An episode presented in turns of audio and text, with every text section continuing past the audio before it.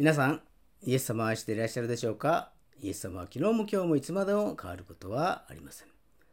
本日の聖書の箇所は、テサロニケ人への手紙第1、5章の19節から22節まででございます。お読みいたします。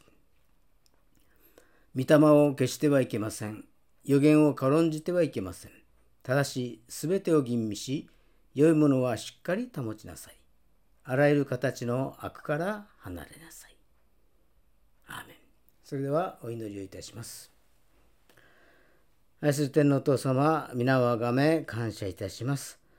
あなたは約束通りに聖霊様を送ってくださって感謝します。7つの祭りの中にそれぞれの意味を示しておられますからありがとうございます。私たちがその意味を深く悟ることができますようにどうぞ聖霊様助けてください。神様のご計画は着々と成就していますからありがとうございます。春の霊祭であり、水越の祭り、種なしパンの祭り、発音の祭り、そして今日の七種の祭りと呼ばれているペンテコステを覚え感謝します。あなたは私たちを救うためにイエス様を送ってくださり、十字架にかかり、死んで墓に葬られ、3日目によみがえりました。すべてが私たちの罪をあがなうためだったのでありがとうございます。そしてイエス様は言われました。エルサレムを離れないで、精霊が望むのを待ちなさいと。そしてあなたの約束通りに精霊様が望まれました。教会が誕生しました。ありがとうございます。私たち一人一人が精霊を受けて日々の暮らしの中で力強く平安のうちに過ごすことができますようにどうぞお導き願います。いつでもどこでも聖霊様を受け入れ歓迎しその導きに従うことができますようにどうぞ助けてください。今日のペンテコス礼拝の時にまた深く聖霊様と交わることができますようにお導き願います。今日の礼拝が聖霊様の導きのもとに恵み豊かなものとなりますように、主イエスキリストのお名前によってお祈りをいたします。アーメン。今日は、御霊を消してはいけませんと題してご一緒に恵みを分かち合いましょう。えー、今日はペンテコステということで、ペンテコステ礼拝なんですけれども、まあ、あの森田茂樹さんが5月4日に天に召され、えー、それから1ヶ月経ったということで今日はですねその森田茂樹さんの記念杯礼拝とも兼ねたいと思います。えー、茂樹さんは昭和3年生まれの94歳でありました。まあ、世が世であれば、えー、まあ、日田の天領でですね殿様待遇の生活をしていたかもしれませんけれども、えー、時代がそれを許さず、まあ、福岡へと移り住んできたのであります。まあ、家庭環境もまあ複雑で、まあ、17歳の時に鏡原の少年飛行隊へ志願したようであります。まあ、それは母親が変わったというようなことも影響していたようであります。まあ、しかし飛行士にはなれず整備兵という風になりました。まあ、目がですね視力が良くなかったので、えー、整備兵ということになったのでありますけれども、まあ、そこで訓練を受けてですね、えー、まああのグラウンドを走ったりですね腕立て腕立て伏せをしたり、まあ、懸垂鉄棒で懸垂をしたりですねいろんなこの体力検定というかそういうことをやっていたようでありますけれども、まあ、彼は、えー、体丈夫で、えー、そしてまた運動神経も良かったのでですねいつも、えー、トップクラスということで、えりました走っても速くて、え腕立て伏せも数多くして、えそして懸垂も多くしてたということであります、まあ、そんな話をですね私は、えいつだったかあの昼間の12時ぐらいからですね、まあ、夜の12時近くらまでですねいろいろとその話を聞かされた記憶があります。まあ17歳で、えー、まあ、少年飛行兵にですね志願して、え、それから訓練を受けて、まあ、韓国に渡ったようでありますけれどもすぐ終戦となりまして、え韓国のスウォン、え水の原と書きますけれどもスウォンのでですね、え終戦を迎えたということでそれから、まあ、日本に帰ってきたということでありました。それから、まあ、つてを頼ってですね、まあ、西南に行ったという話ですよね西南高校西南高校かどっか行って編入かなんかでですね行ってそれから、えー、まあ、福岡大学の、まあ、前身である大学にですね行ったというような、えことを聞いたことがあります。えーまあ、昭和26年に結婚をしました。まあ、26年は私が生まれた年でありますけれども、えー、そして子供が生まれたのが昭和36年でありました。まあ、その間にですねどんな仕事をしてどんな生活をしていたかというのは詳しいことはちょっとわからないんでありますけれどもまあなんか麻雀が強くてですね近所の人たちとか、まあ、知り合いとか呼んでジャンソンみたいなことをやっていたというような話も聞いたことありますし、まあ、その時のミルク代なんかもその麻雀の上がりからなんか捻出をしていたというような話も聞いたことありますけれどもまあ本当にどんな仕事をしてなったのかですねちょっとその辺りは、えー、よくわからないのでありますけれども、まあ、ある時そのその権威も分かりませんけれども、自動車のですねディーラーの営業マンということでですね、えー、勤めていたようでありますけれども、まあ、営業マンとしては成績もトップクラスでですね九州でも一番の成績を上げたということで表彰も受けたというようなことを聞きました。まあ、それから、えー、これもまたどんな経緯かわからないんですけれども、えー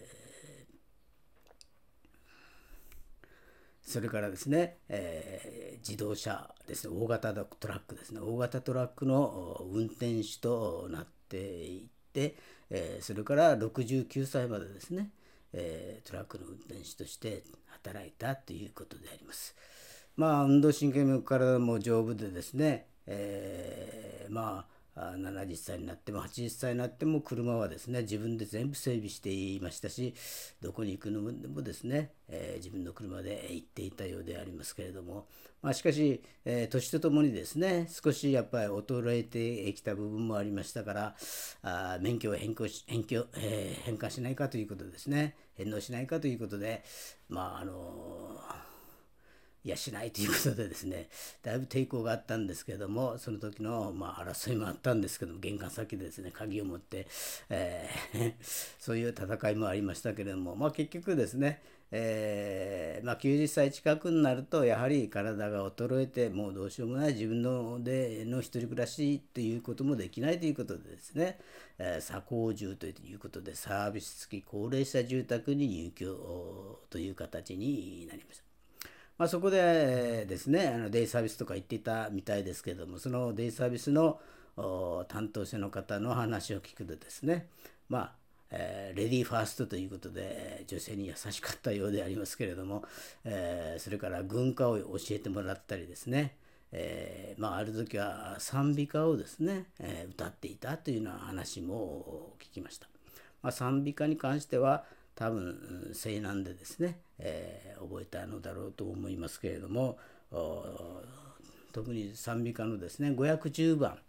えー、幻の影を置いてという賛美歌がありますけれどもあその歌詞の中にですね春は軒の雨秋は庭の梅雨母は涙乾く間もなく間なく祈ると知らずやというこう歌詞がありますけれども、えー、まあ、幼き頃優しくしてもらった母親の面影をですねしたい求めていたのではないかとは思っています。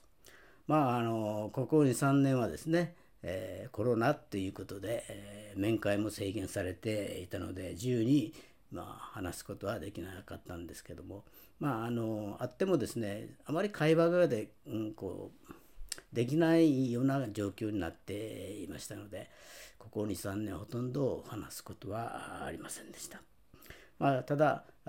亡くなった場合ですね、え、どうするかという話はもう早い段階からですねこれはしていたんであります。まあ、70歳代の頃からですねしていてもえー、まあ、一応その覚書じゃないですけど私がまとめたものをですねこうファイルに閉じ込んでいましたので、えー、亡くなった時に移動するかというのはそのファイルを見て、えー、まあ、その通りにですね、え茂樹さんの意思通りに執り行った粛々と執り行ったということであります。まあ、全てが順調にいったことを本当に神様に感謝したいと思います。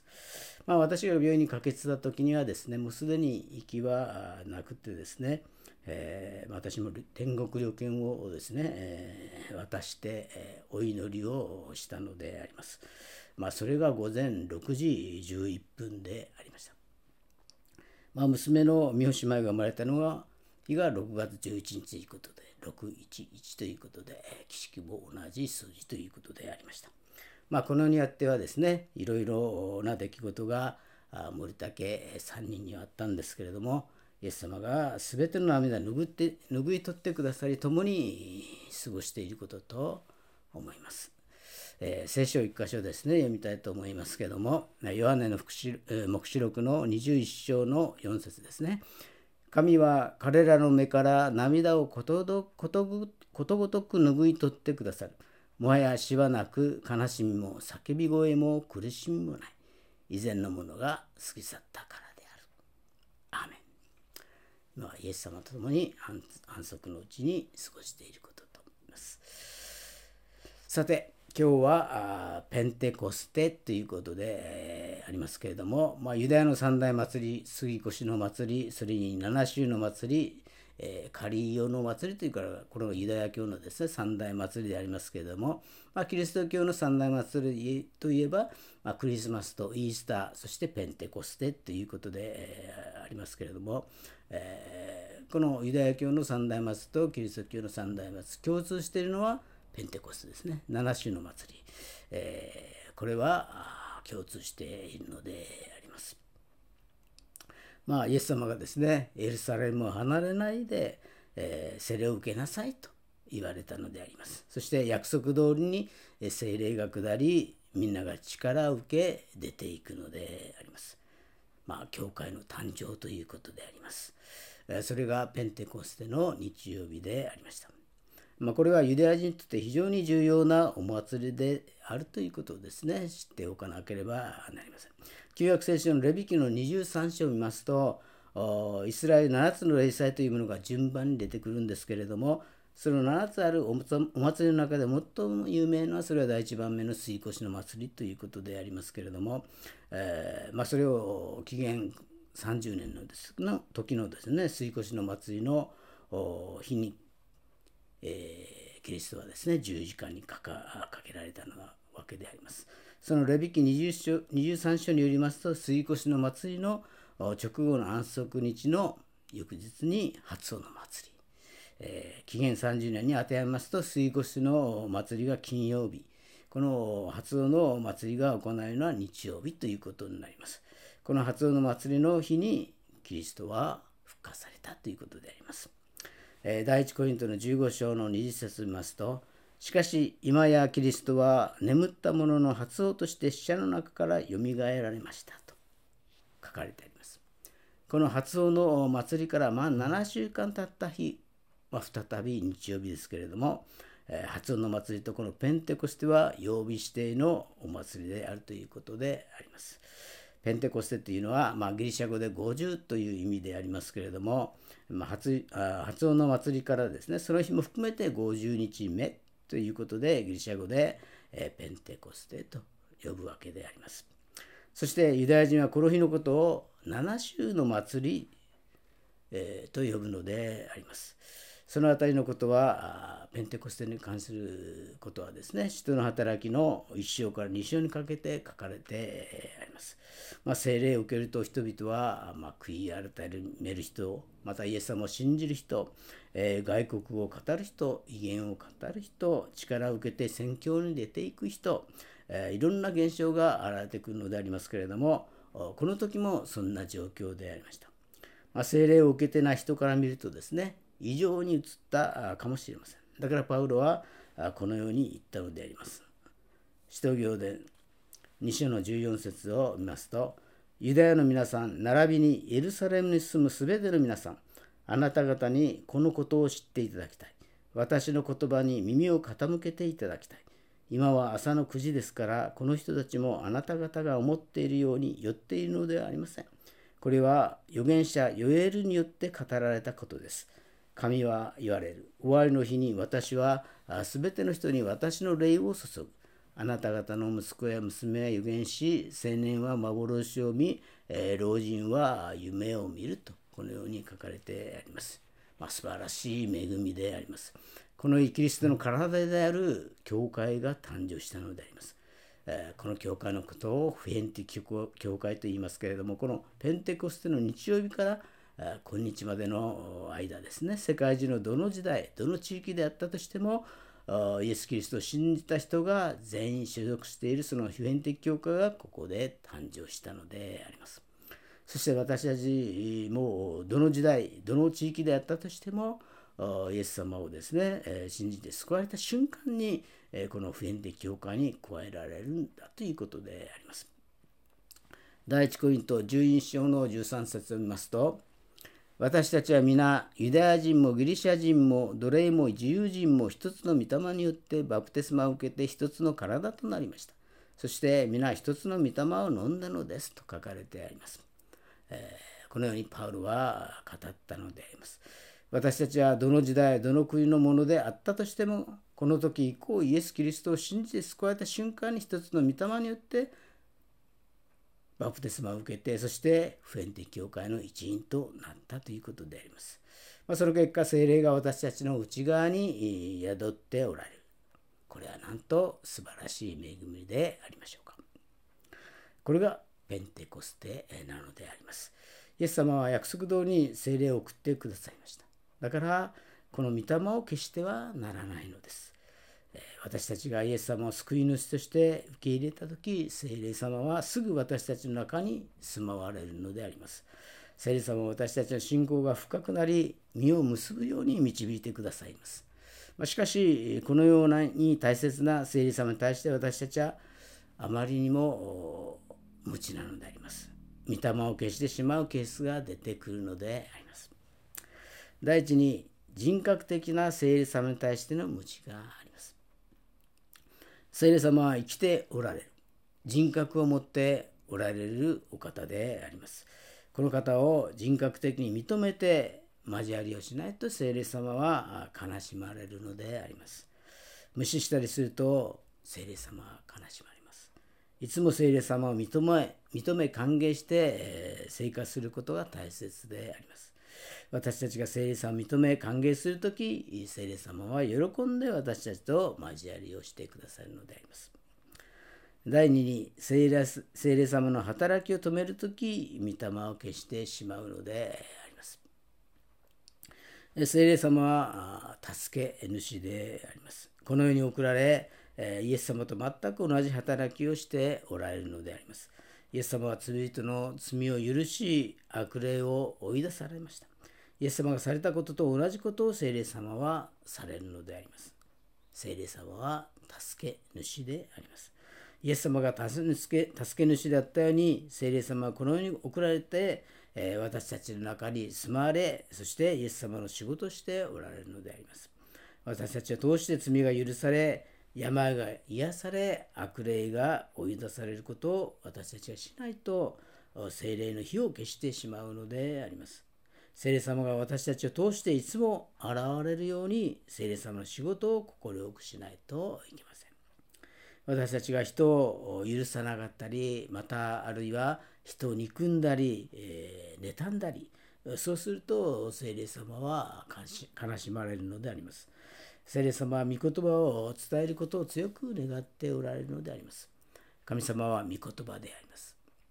天国の福音を述べ伝えることであります。エペソ6章19節見ますと、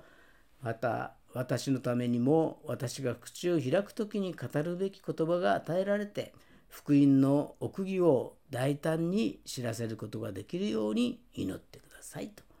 パウルは語りました。